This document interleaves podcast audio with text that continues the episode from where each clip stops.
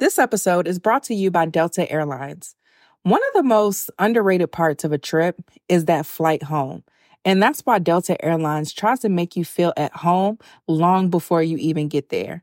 Now, for somebody like me that's a homebody, feeling at home in the air is very valuable to me. And I love to curate that comfortable experience. And what I love about Delta is they have over a thousand hours of in flight entertainment. They have Wi Fi, so I can do anything else that I want to do on my devices. They have great food and drink, and it just creates a positive end to my trip. They have fast, free Delta Sync Wi Fi available for SkyMiles members, more than a thousand hours of in flight entertainment, and they have premium food options and beverages like herbal teas, cold brew, sparkling wine, and more. All of the comforts that you'll find at home, you can find in a flight experience that feels made just for you. You may not be home yet, but Delta Airlines helps you feel a little bit more like it. Delta Airlines believes that you should feel at home, even if you're 30,000 feet above it. Learn more at delta.com. Adyen, the payments platform made for today, tomorrow, and whatever comes next. With Adyen's single solution, it's simple to accept all kinds of payments in app, online, in store, touch free, and beyond. And it seamlessly adapts with your business. So keep your customers happy and your business growing with Adyen. Visit Adyen, A D Y E N dot com to learn more.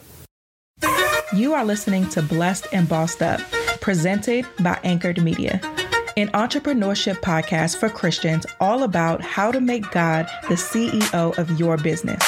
Get ready to be inspired, challenged, but well equipped to live and build your destiny His way.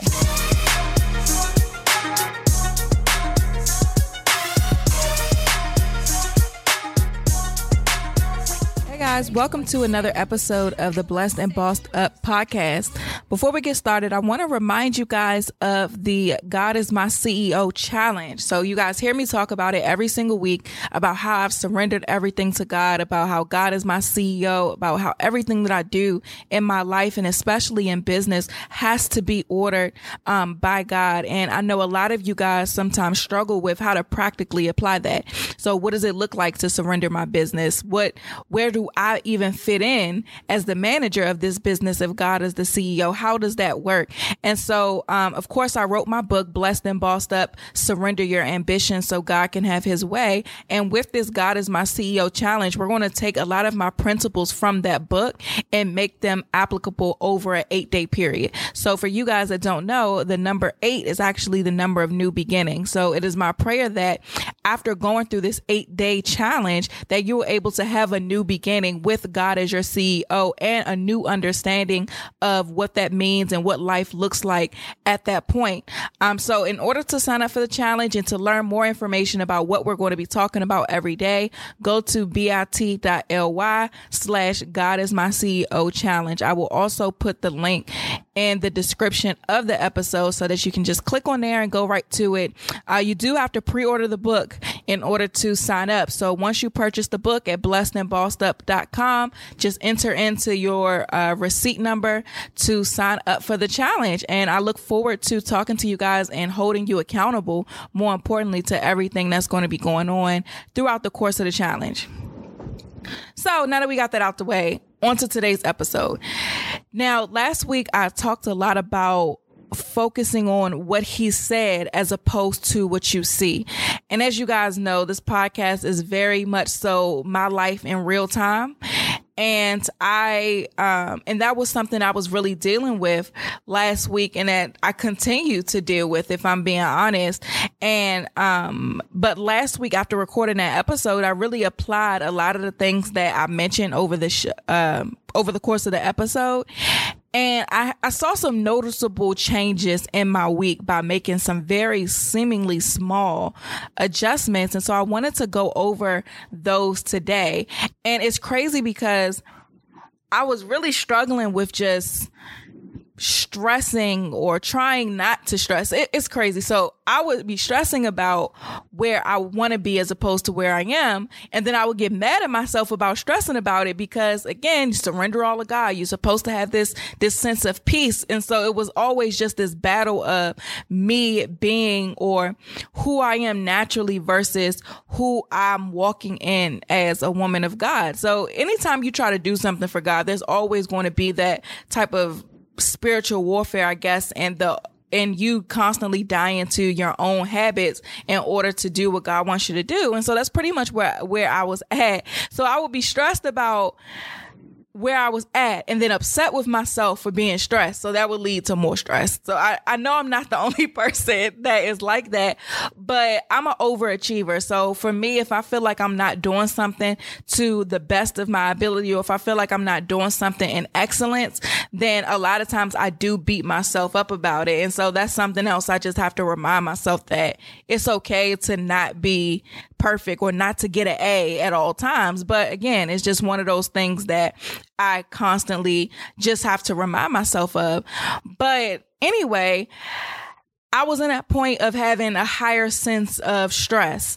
And so I was like, I have to do something after doing the episode with you guys and giving you all of these tips and tools and things like that. I still have to go right back to my regular life. And so I was like, okay, I have to make some adjustments. And then if they work, great, because then I'll be able to talk about it on the podcast. And so I did make those adjustments. So like I said, I went from stressed and throughout the week I realized, and I think I tried to tweet about it, but it was hard to, to put in however many characters tweets are now. So I knew I wanted to talk about it today. Um, but I just felt so different. And throughout the week, I was more, my ideas were more of quality. And by quality, my, I mean, I was having ideas for business that were more centered around not only just my purpose, but the long term goals I have and, and my future husband has for our life.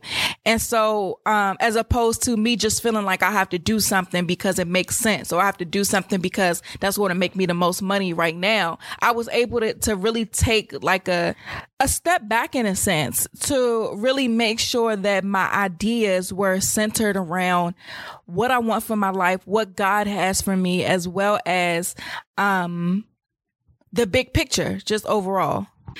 So my ideas were just a lot more of quality. Um, I was a lot more calm wasn't really stressed out this week. I was a lot happier. I had a lot more joy.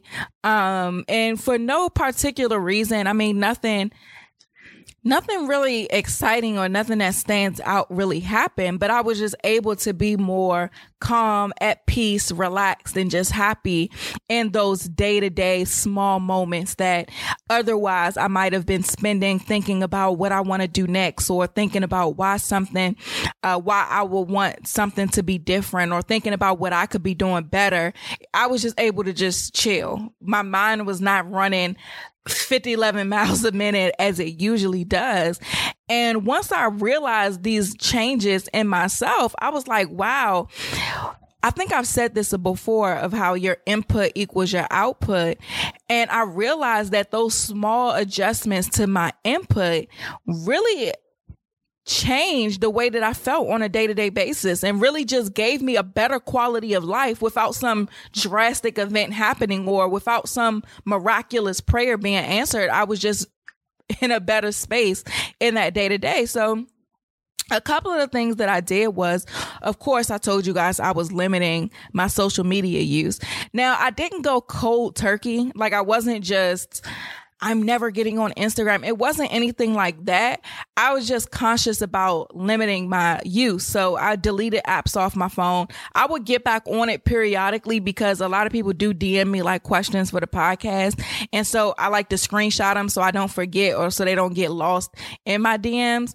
But, um, or people may ask me questions in my DMs. So every now and then I would log on and maybe like respond to something or I might post something here and there. But I was not, as much of a consumer as I have been um, in the past. And so just that small thing of just eliminating, um, or not eliminating, but limiting my social media use helped. It also made me think uh, too about the long term for me.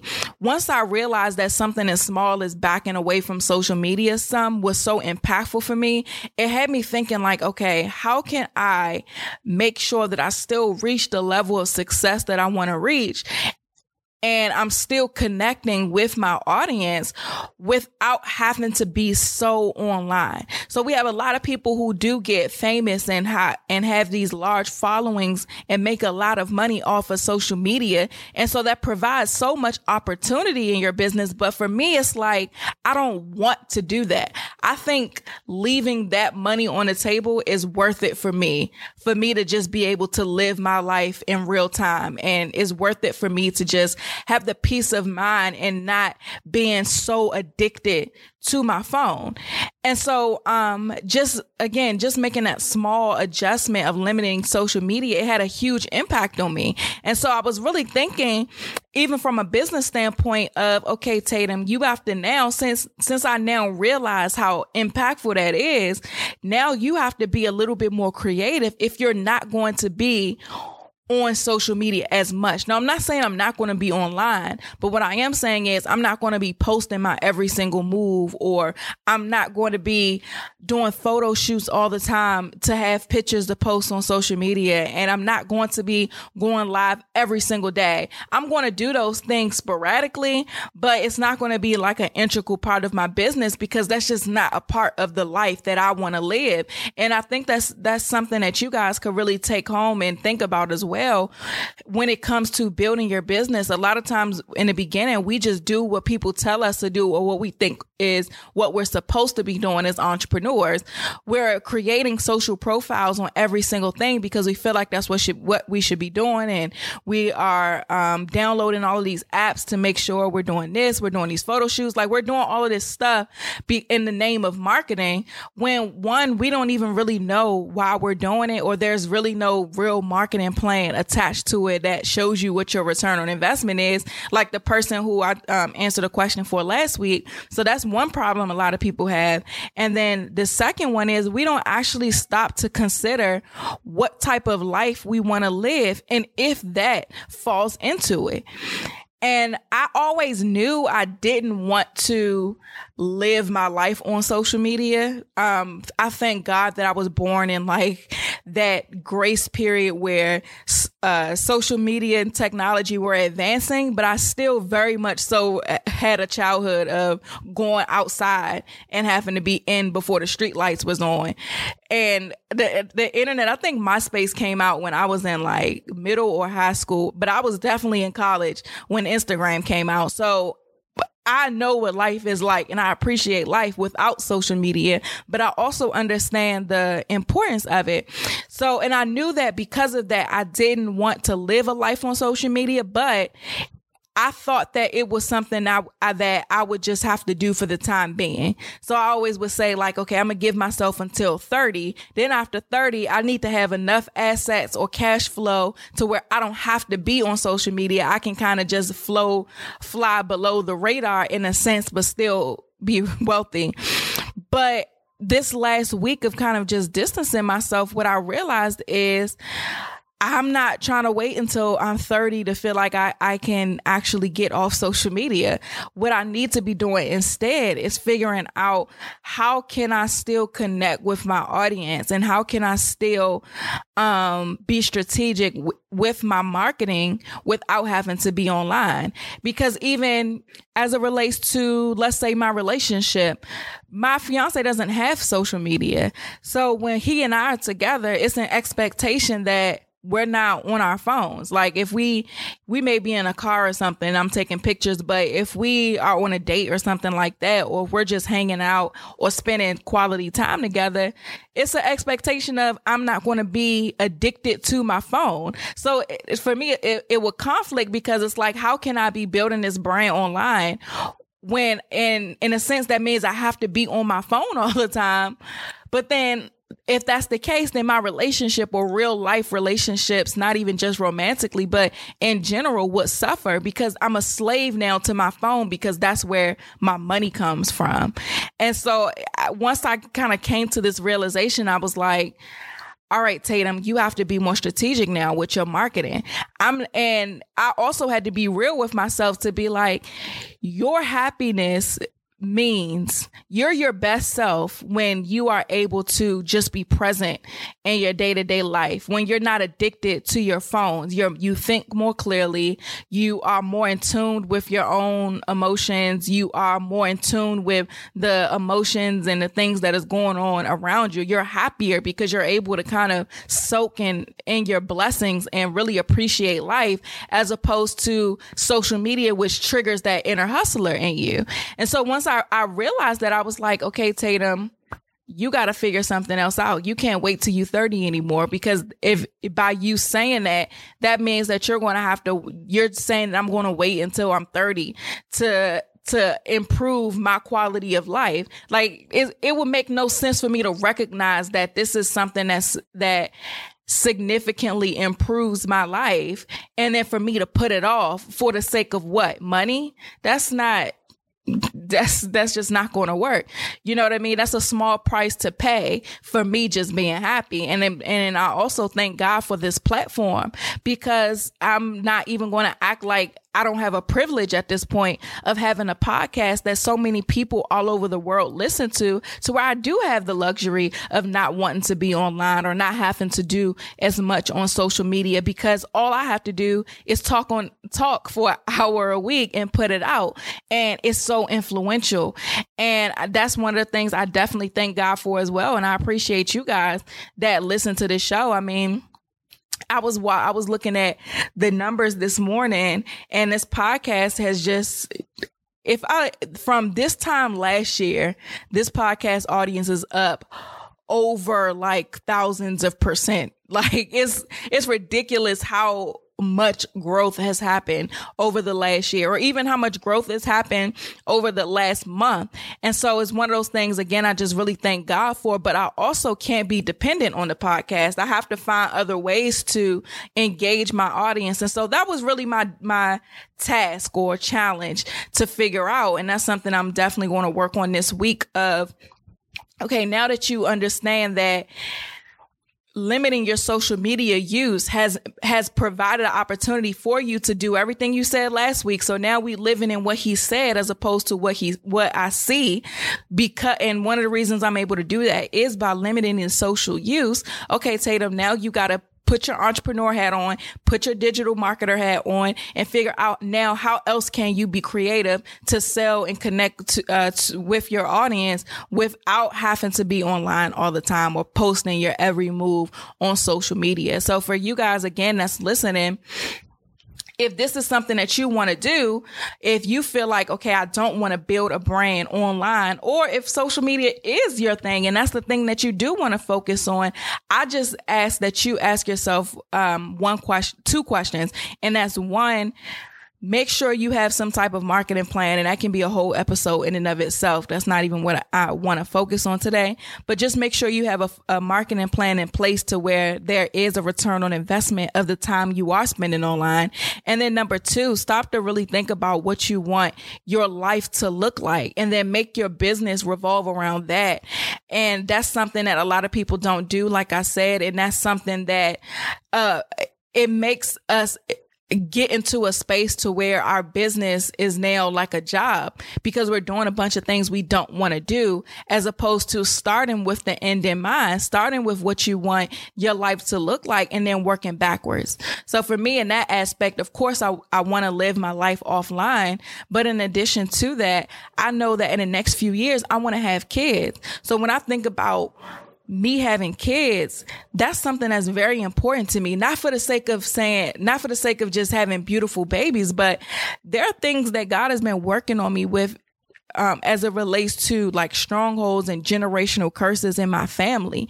So having kids is important to me because that means everything that I've experienced, everything that I've been praying against and been fasting for, and all of the things that God has been doing in therapy and all of these other lanes for me in my life, that has to, that stuff has to die with me. I don't want to raise kids and they talking about the same things that I've had to deal with generationally. I want generational blessings for my children as opposed to generational curses. And so that, so with me thinking about having kids means that I have to, I want to be very present. Now I want, I have to be very present in my kids' lives in order to make sure that those things that I work so hard to die with my generation don't carry on. And for me, that don't mean like, monitoring everything they do or whatever, but I want to be so in tune with my kids that I can pray against stuff. So I may can see my daughter let's say if she's dealing with something like a low self-esteem or something like that, I can pray against that, that stuff and not necessarily talk to her about it, but really take those things to God. Or if, if I see that she's not attracting the right people for whatever reason, I can pray against that stuff. Or if there's certain gifts in her, I keep saying her when it comes to my daughter, when it comes to kids, cause I don't know, for some reason, I feel like God is going to give me a daughter for a variety of different reasons, but um, when it comes to my kids, I can really, if I see like gifts or something in them, I can pray for those things so that so that those gifts can be manifested and I can uh, build them up in certain ways. So all of this stuff I'm thinking about. So when it comes to my business now, it's like, how can I set myself up to be able to do that? For me, one of those things is definitely passive income because I can't just be I I can't just feel like I'm not making money or I'm not contributing or I'm not doing something. So I have to make sure that my podcast is where it needs to be. Whatever else I decide to do marketing wise is where it needs to be. Um, I have my passive income streams in place so that I'm making money while I'm asleep. So that while I'm doing all these things I want to do with my family, my business is running itself. So again, moving with the end in mind. I talk about on this show all the time. I want to, I probably said it more last year than this year, but I want to own a winery one day. That's kind of like my retirement goal is to buy a winery somewhere and just be chilling. I'll probably have like a, um, a partner who sells the wine because I don't even think I want to get into the wine business just by myself. I might be a partner or something to where they are the experts in that.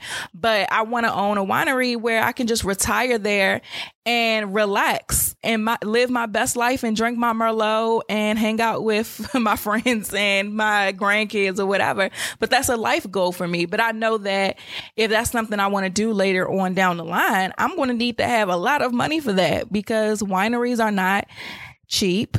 Um, being able to produce wine on my property is not cheap. Like it's going to come with a lot of cost. So I need to make sure that I'm building wealth and things like that now to set myself up for then. So again, we really have to operate with the, the end in mind and allow that to determine what we do right now. Uh, but yeah, I don't know how all of that came from limiting social media use, but hey, I hope that helps somebody in some way. But yeah, so one of the things I did this past week that really helped me was limiting social media use. Um, number two is actually something that I didn't think was going to have that big of an impact on me.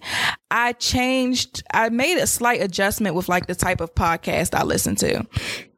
So if you look at my podcast app on my phone, it is the most diverse thing you will ever see excuse me it's uh, it's ratchet. It's i mean i got everything from i listen to brilliant idiots which is Charlamagne and this guy named andrew Schulz's podcast. I listen to the read as does every young black person in the world. Um, definitely listen to the read. I listen to Oprah's Super Soul Conversation. I have a few church apps on there that I listen to sermons on. Of course, my podcast is on there. I listened to Sarah Jakes Roberts podcast before she went on sabbatical. Um, I just subscribed to Luvvie and Yvonne Orji's podcast, Jesus and Jollof, which is the funniest thing. I cannot listen to that show while I'm trying to do anything productive because they are whole fools.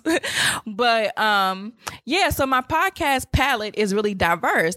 And so and it's it's it's always based, as you can tell, on either entertainment or spirituality. But I wasn't really listening to much that fed me as far as business goes. And so um, my fiance sent me a podcast to listen to that he likes. And I listened to it, and it was this white couple on there. They were wealthy the wife was a coach an accountability coach and then the husband owned like some type of company. Um i can't i think it was a security company or something like that. And so just listening to that conversation really opened up my eyes a lot because it showed me how limited limited i was to what i was exposing myself to on a day to day so what i mean by that is these people were talking about wealth in a way that I wasn't listening to on a day to day basis. And so from listening to that podcast, I subscribed to another podcast uh, that he listens to. And it's a real estate pod. It's called the Bigger Pockets podcast. And so I started listening to a couple things from his recommendations. And I was just like, wow, it's so much information and it's so much stuff out there or content out there where people are talking about wealth building and I haven't been exposing myself to it. I've been kind of limiting what I listen to and watch based off of my primary interest, which is spirituality. Um, and then also I like to listen to podcasts as an escape from anything. So that's where the entertainment comes from because I get to just laugh at whatever Kid Fury and Crissle are talking about as opposed to, um, listening to too much about business because I talk about business so much, if that makes sense. But with these podcasts now, it was like, okay, we're we're not just talking about business or commentating on business. We're talking about long term building up wealth, building up things that you can leave for your children's children, building up things that not only make you wealthy right now, but keep you wealthy in the long term.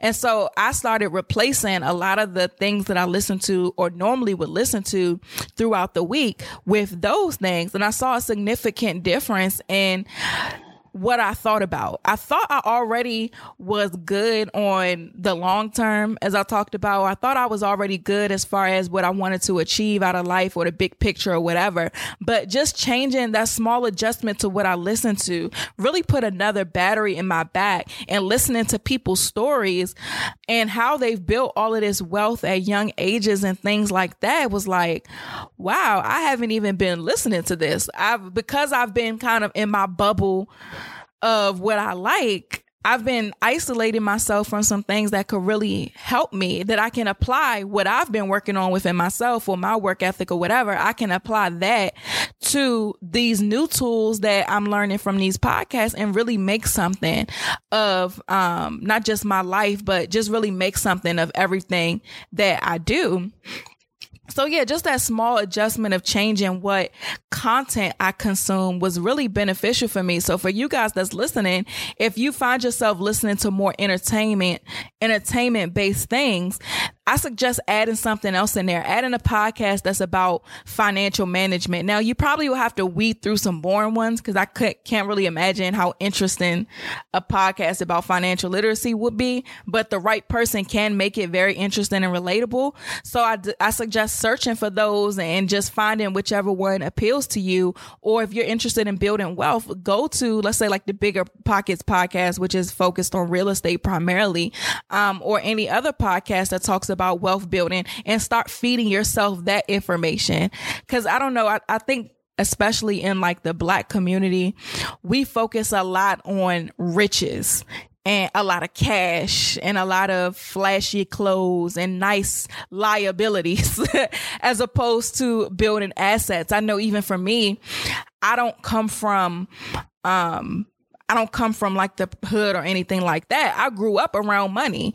My, I told you guys this before. My mother was successful in network marketing. So I grew up with a lot of money, but not a lot of assets. We had a lot of cash. We had a lot of um, liabilities. Um, we've had cars and we went out to eat all the time at the nicest five star restaurants. We've traveled to the nicest resorts. I was used to, you know, a, good quality of life, but I didn't learn about wealth because the, on the same breath, I also experienced what it was like to make a million dollars and lose it all and not be able to keep a million dollars. So I've seen I've seen both sides of the spectrum. You know, I've been living in a hotel and also staying in five star resorts. So uh, seeing both sides of the, the spectrum, I was like, okay, having money is not new to me, but having wealth is something that's foreign to me. And understanding that about myself made me realize that the environment that I created. So what I maybe followed on social media or what I listened to from podcast or whatever, a lot of it fed that cash but not wealth. It fed that uh, that having a lot of liabilities and not necessarily acquiring a lot of assets. It fed that in me. And so I was trying to break myself out of that, I'm like, okay, you need to listen to more things that talk about wealth building as opposed to just things that continue to feed this mindset or this poverty mindset that just plagues our community. So again, for you guys, think about the areas that you want to improve in, especially if you want to be, um, wealthy for the long term. Think about what what makes people wealthy for the long term. Or if you want to break certain habits within yourself, just try to find things that speak to where you where you want to go. And that's going to really aid you in what we talked about last week of living in what he said versus what you see. And the last thing I did was I'm, I, I tried to make, not tried, but I made worship really a non negotiable for my day to day. So I have songs. I'm going to make a playlist. I promise y'all I'm going to make a playlist. But um, I have songs that I just listen to that take me to a place of gratitude and appreciation and worship for God and, and what He has done in my life and what He's currently doing in my life. And that is just totally a, a game changer for me or if I'm going somewhere, if I'm in the car, as opposed to listening to one of those entertainment podcasts, I can listen to like a worship sh- worship song and kind of just talk to God on my way to wherever it is that I'm going. And that just puts me in a much better place for whoever I'm interacting with when I get to where I'm going, or it puts me in a much better place just even for myself. Um, to take throughout my days and, and, it makes me be more appreciative of what's going on as opposed to focusing on what's not happening right now. So again, to recap, some more practical things that you can add that allows you to just improve your quality of life right now and and focus on what God promised you versus what you see is one to limit social media use, two, change some of the content that you consume, and then number 3, make worship a non-negotiable. And yeah, so I'm to end this right here and then I'm to come back and answer a couple questions. Before I answer questions, I just want to remind you guys one more time that my new book, my first book is available for pre-order right now. Blessed and Bossed Up, Surrendering Your Ambition so God can have his way. It's available right now for pre-order at www.blessedandbossedup.com. The first question says, Hello, I'm currently the brand manager for a hairstylist slash salon and a nail tool creator. What recommendations do you have on branding? I also want to brand myself. So I'm looking for suggestions and a starting point. Also, any idea on trademarking a name slash company? Okay. So if you are the brand manager for a stylist in a salon, do whatever's working for that on yourself, but it also depends on what you're trying to brand yourself as. Are you branding yourself as a brand manager so that you can potentially get more clients for that? If so, then you should definitely make sure that, um, you are branding yourself as an expert on creating a brand. Now, the thing about branding is a brand is pretty much your businesses or your reputation. So you're going to have a brand regardless. So it's your job as the curator of that brand or the manager of that brand to make sure that the story that's being told about the company or the person is the one that you want to be told. So if you're branding yourself, then, and again, using the scenario of branding branding yourself as a brand manager, then all of your branding has to be on point. You have to be your first client. Your messaging needs to be on point. Your visuals need to be on point. All of that stuff because people are going to be looking to you as an example of what your work is. But in addition to that, you have to prove that you are an expert. So since you already technically have a client in this stylist and salon, really make sure you're quantifying what it is that you're doing. So how does, what is the return on investment of you managing person's brand. How much money were they making before um, you became their brand manager versus after? How much did you increase their business? If so, then you need to be using those as case studies, testimonials, content, etc., to position yourself as the expert. Um, let's take the salon for an example. If you are bringing traffic into the salon, whether it be new stylists that are working there or new clientele that's walking into the salon as a as a result of what it is that you're doing with the brand, you need to quantify that so that you can be able to talk about it. So it's uh, branding yourself again, your brand is your reputation, so you're going to have a brand regardless. Now you just have to make yourself your own client and make sure that your messaging is on point, your visuals are on point and that you are quantifying what it is that you're able to do so that you can get more branding clients. And also identify identify who your target audience is and the more niche the better so let's say you are you want to focus on stylists or salons in the beauty industry. That's a great place or a great industry to be a brand manager for because now you can tell salon owners whether it's nail salons or hair salons or makeup studios or whatever you can tell these places specifically hey i'm a brand manager for the beauty industry and these are the results of me taking on the uh, branding of these these salons or whatever or hairstylists, and here's how much money I can make you. This is how I can increase the traffic in your salon. This is how my brand strategies uh, increase your your bottom line. Excuse me. So again, just make sure that you're able to quantify. Once you're able to get results and you have proven results, then you will be fine. And also get lots of testimonials of people singing your praises to um, to just further verify everything everything else that you're putting out there. Now, you had a question. Uh, you said that you were a nail tool creator. Now, if you created something that is unique, I suggest you get a patent on it. And this is something I swear, once I invent something, y'all ain't gonna be able to tell me nothing.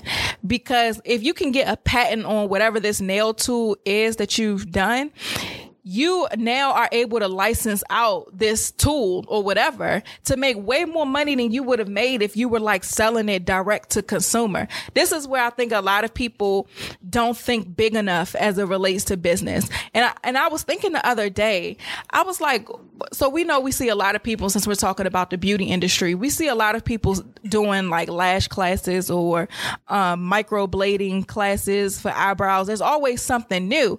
And my question always is, well, who invented this? And if they and for whoever invented it, why didn't they patent this? A patent is like you can you can patent a process or a invention. And so um, what that means is nobody else can do this microblading technique because you've patented patented it. And if they do, you can sue them and make them stop. So I just don't understand. And once you have something proprietary, which means something that somebody else can't duplicate, then you're able to really take that out there and make money. So if you have this nail tool creator, right? Or this, you've created this nail tool and you have a patent on it. So now nobody else can create this, this particular thing. Now you can go to all of the salons, um, not all of the salons, but you can go to salons and they purchase a large large purchase order of these nail tools as opposed to you trying to just post online or um, post on social media or whatever for individuals to buy them. Now, instead, you can sell larger quantities to these nail salons and then they're going to have to keep buying more because sanitation purposes. So again, once you have something that's proprietary, then you are really in business. And for anybody that's listening, you have to create something whatever you create, if it's new and it hasn't been done before, and, or you have a unique process that hasn't been done before or hasn't been patented before, then I highly suggest you do that. It's a very expensive thing to do, but it's so worth it because you would make all of that money back and then some if you do this the correct way. The perfect example I like to give of this is whoever invented the sister lock method. Now, um, I've been contemplating getting locks after my wedding. It's something that I want to do. I'm just tired of hair. And so I was thinking about doing sister locks because my sister has them and I think they're so beautiful. Now, when it comes to sister locks, somebody created and they trademarked the name. So they named it Sister Locks, trademarked the name, and they tr- they patented the process. So in order for you to do Sister Locks, you need to be certified, a, a, certified sister lock technician. Now, in order to get certified, who do you have to go to? The person who created this, right? So now this person is not only making, they're not just making money off of the heads they do. They are making money from training people to get this certification. Um, and then whatever else is, I don't know if the certification you need to pay dues or whatever, like whatever that process is for them. But by making this thing proprietary, now they've kind of locked down this whole technique. So let's say if somebody did this for microblading, they could lock down this whole microblading technique. So all of these people that you see doing it, they can shut them down because now they've have this piece of paper from the government that says that only they can do this. So I highly suggest again, if you created a nail tool and it's able to be patented, or if you, if anybody out there has a certain process or an invention, you get that patented because that would just that's a game changer for your business. Once you have something proprietary, you can take that to an investor, let's say, and they can help you get licensing deals for it. And also, that's a lesson for any of you guys who are doing stuff or selling things that um, are already trademarked or patented. So, is if you go to USPTO.gov, which is the U.S. Patent and Trademark Office, you can search to see what is patented or trademarked. So, I highly suggest you do that before, let's say, you start selling shirts or anything anything that's using words or phrases that's trademarked by somebody else because one, they're going to send you a cease and desist letter and shut all of that down because you can't do that. Um, and two, you now don't have anything left for your own particular business. So again, you guys, if you have invented something, get that thing patented. Yes, it costs a lot of money. Figure out how to make that work, but having something proprietary in your business is huge, especially if you are an inventor or creator of some sort. Um, also, you asked about trademarking the name in the company. So I trademarking is an investment. I tried to trademark Black Girl Boss when that was the podcast name and lost eight hundred dollars. There's a few factors that went into that. One, because um, it conflicted according to the government and conflicted with the Girl Boss brand. But I also feel like it was just God really like, didn't I tell you that you need to change this podcast anyway type of thing. So, um, it is what it is money go, comes, money goes. I'm not tripping off of the money lost, but that's just an example of, um, how expensive a trademark can be. And I think that was only trademarking it in two categories. So let's say you wanted to trademark something in the apparel category and the, uh, let's say technology category, whatever the categories are, it's a certain cost per category. So trademarking can definitely be expensive. And if you use a trademark attorney, it will cost even more, of course.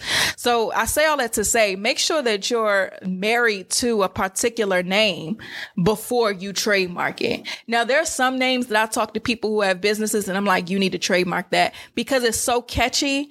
And I'm like, you need to lock that down like ASAP. But other things like, or it's just your business name. So I want to trademark it. It may not be worth the money because a lot, it's also possible for you to do business as a different name than what your business is on paper. So my business name on paper is T Harrison Consulting.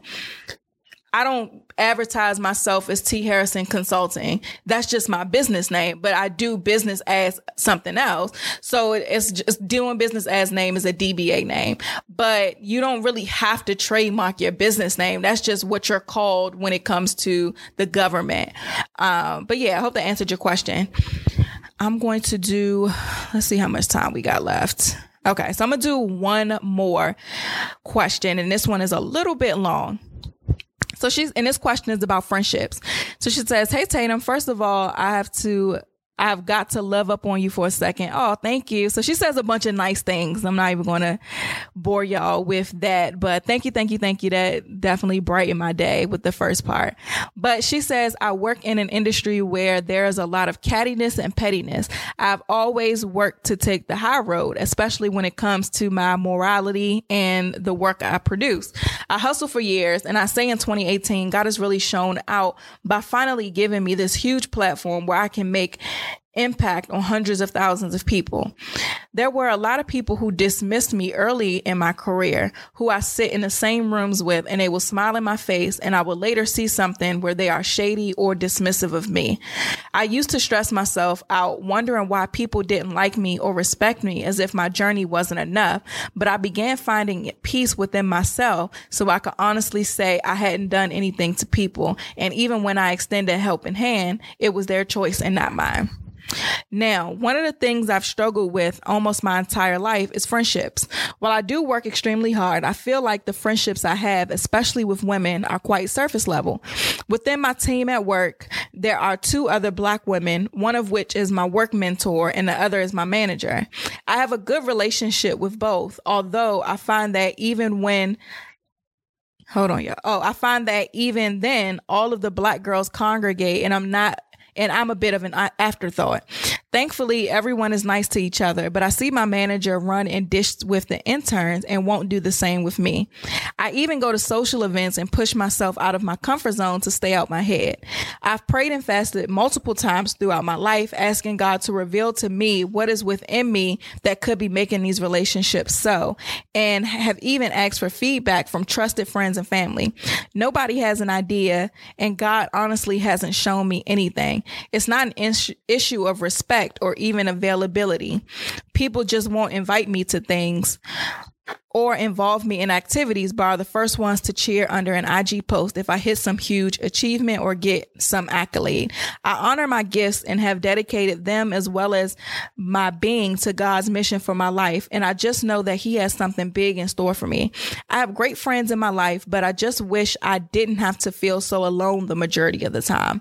I guess my question is, if you've ever been in a similar struggle or what would you suggest for me either biblically or just of mind body and spirit i sometimes feel like i'm the person who nobody cared about but when they died everyone's at the funeral saying how great they were. Okay so with this question usually i can answer questions on the fly but this one i really had to spend some time with. And the reason being is because i got so much I had so many feelings as I was reading this that I had to really write them down. So I'm just going to kind of go through my thoughts on this one. So when I was reading it at first, I was trying to figure out if you were introverted or extroverted. Cause a lot of times introverts, we may ask the questions of, or we may ask questions like this because it is hard for us to get out of our comfort zone a lot of times to go and meet people or whatever.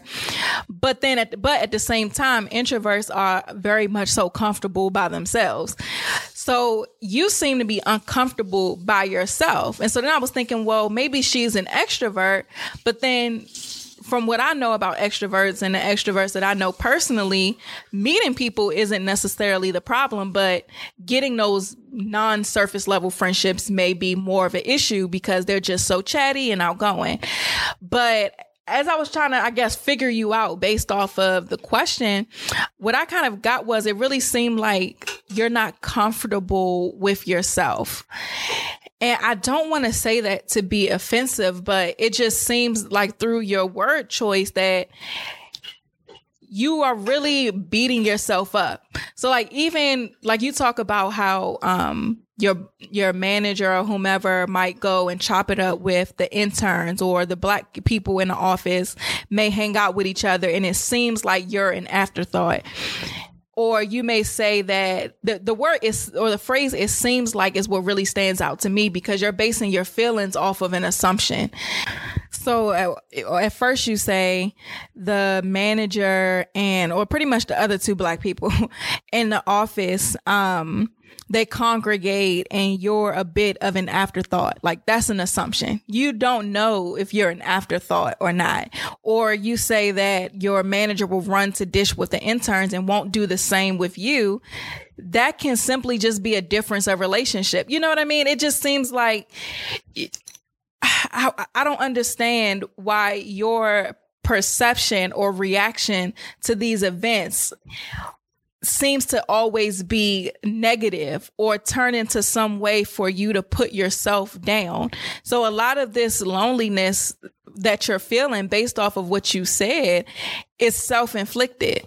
So I would ask you in response to this question of why what's in it like what's going on with you? Like is there what is triggering this sense of uh, loneliness within you? Like, why are you comparing yourself and your relationships with people to how they interact with others, especially when you said that everybody is nice. So it's not like people are being rude and disrespectful. You said that everybody is um, nice to each other and things like that. So what's really going on within you that makes you feel a certain type of way when you see something? I think that this is not necessarily a difficulty of something external, but more so of something that's going on within you. Like if is there something that happened in your childhood that that makes you feel like an outcast because that's that's the word that really comes to mind. I feel like you feel like an outcast, but I feel like you're putting that title onto yourself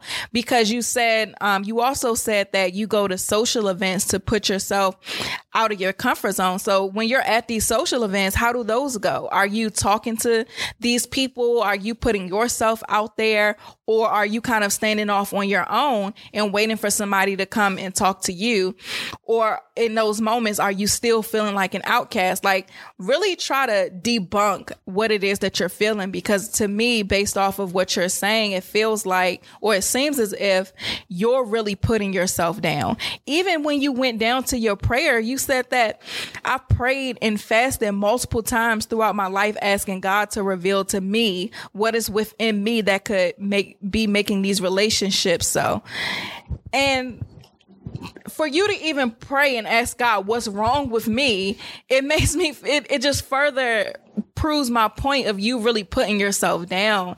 And so I really, my prayer for you, if I'm, eh, but aside from the friendships thing, my prayer for you really is for you to identify what is this thing within me that makes me feel like such an outcast? Why do I feel like whenever somebody talks to somebody else and they don't talk to me the same way that I start to feel down about myself? Why do I feel like nobody cares about me right now? Really, figure out what those things are so that you can work through them and be more comfortable being by yourself so that your relationships can be that much more fulfilling. One thing that I've learned from any friendship that I've had where the person wasn't really comfortable being by themselves was that they brought that same level of insecurity to the friendship as opposed to when I connect with people who are confident and, and secure by themselves they bring so much more value to the relationship because they're whole individuals. So it just goes back to you have to be whole as a person before you can have a fulfilling relationship and that applies to friendships. You know, friendships are supposed to be this mutually beneficial ordeal where you guys can support each other, build each other up, and get to those not so surface level things that you're seeking. But in order for you to do that, you have to work on yourself so that you can be confident and um, in those friendships because if you don't, what will happen is you become friends with somebody and then you become codependent on that friendship. So then you feel like, oh my gosh, if if this person leaves me or if our friendship falls apart or if we're not friends anymore, then I'm right back to being the outcast as opposed to you being like, hey, I'm good by myself. Like y'all can talk to everybody in the office and not talk to me. I am happy and fine by myself. Yes, I would like more meaningful relationships in this office or I would like more meaningful meaningful relationships relationships in general. But for right now, until God sends me those people, I am content. I'm good with just me and God or just me um, yeah, just me and God, I'm good until He sends me those people. So I really want you to get to that level of confidence. And so I am going to touch on the friendship things and give you my thoughts, but I really just had to say that first that I, I pray that you identify those things. I'm always an advocate for like therapy and things like that. So I suggest if this is something that you don't even know where to start as far as identifying what makes you feel like an outcast, I highly suggest that you pray about that um, and also go to therapy because therapy will really give you a practical way to identify what's going on within yourself. Um, but after you identify what that thing is within yourself that's making you feel so down, um, then you can pray and ask God to send you the right friendships, you know, the people that's going to add value to your life and um, that you can add value to their lives as well. I can relate uh, to the desire of having less surface level friendships. I know for me personally, I compartmentalize my friends in a sense to where I have friends for certain things. So I have friends who I will go hang out with. Like we'll go to concerts together. We'll go do fun stuff and, and party or whatever. I have those friends. Um, I have friends who are business friends. So where we can mastermind and talk about like business ideas with, I can talk about things I'm going through business wise and things like that. And they get it. But for me, something I'm realizing in this season of my life in particular is that the car the compartmentalizing way that I've handled friendships in the past may not necessarily be the best way for me to move forward um, when it comes to friendships. So, for example, yes, I have friends that I've accumulated over the years. Like a lot of my close friends I've been friends with since like middle school. So I have friendships that have lasted a long time. And over the years, of course, we grow and we become different people. So some things we can still connect with and some things we may not be able to connect with anymore. Um, it, and then a lot of my friends too have, have, or a lot of my personal friends have jobs, you know, and a lot of them may not be making the money they want to make or whatever. So the conversations are a little bit different than let's say my entrepreneur friends who are all talking about like wealth or business or whatever. But for me, I know moving into this season of my life and where God is taking me, I'm going to need more uh, friendships that encompass all of the the parts of me. So I'm going to. I've been really praying specifically for God to send me people who are married, who are entrepreneurs, who are Christian, and who are just committed to being their best self.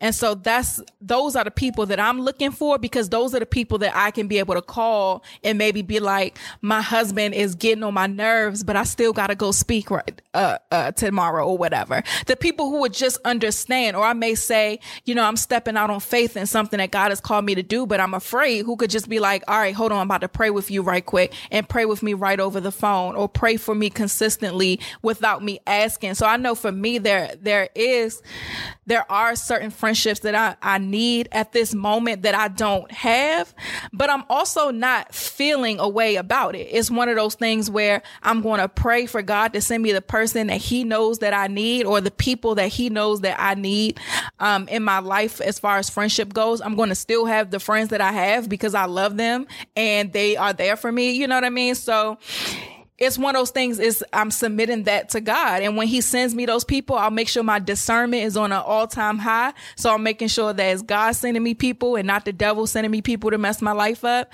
And that'll be that. But I'm able to do that and not really trip off of anything because of the confidence that I have in myself. I know that yes, I may want certain uh, friendships at a certain level or have friendships that are a little bit deeper than the ones that I may have, but at the same time, I can still be all those, all of those things for myself. I can still get on my knees and go to war and prayer for myself. You know, I could still do all of these things. And I know that God has my back. So I'm not really tripping off of not having these things, but that's just a security that I have from uh, therapy, from prayer, from fasting, from reading my Bible, from growth, from accepting a lot of things that I don't like about myself and working on fixing those to work to identify identifying things that are making me the way that I am that I need to change. Like all of this internal work is what got me to be whole and comfortable by myself. But that's why I'm, I'm telling you that you should do the exact same thing because that's just going to make you better,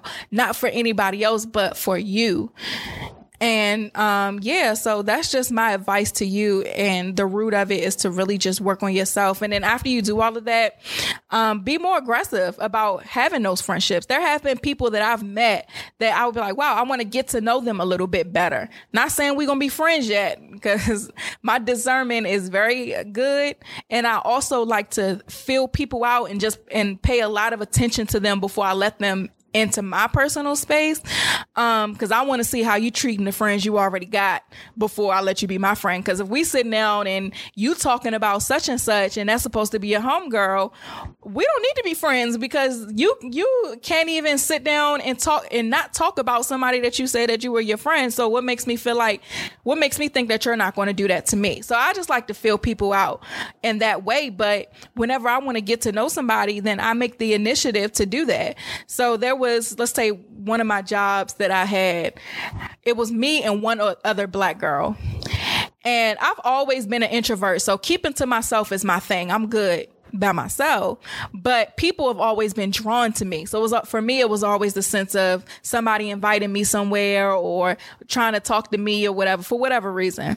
But um, at this particular job, it was only one other black girl, and it was this group of white girls um, who were all friends, and so they would always invite me to eat lunch with them, and I would always be like, "Bruh, like no offense, but." I really don't want to be hearing about cucumber sandwiches and all of this stuff. And I'm not even saying that y'all to be like shady or prejudiced.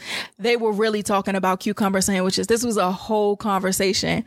And so I'm like, I don't want to to sit here and be talking to y'all because now I feel like I got a code switch. I'm trying to to fit into this corporate environment. Y'all getting on my nerves, or like the topic of race might come up. Like it was just too much. I I just me and this group. I, in my mind, I was like, Lord, I need something else because this little group of white girls is not working for me. But anyway, it was another black girl at the at the office, and so I'm like, I want to talk to her because at the very least, we got something in common, and I don't. And at the very least, I can kind of exhale and not be as putting on this corporate persona. I can just be myself and see, you know, and get to know her and see what's up with her. So, um, yeah, but the the other black girl, she didn't eat lunch with the group of white girls. So I'm like, I got to get out of this. How am I going to break out of this without them looking at me like, oh, Tatum's being mean or whatever.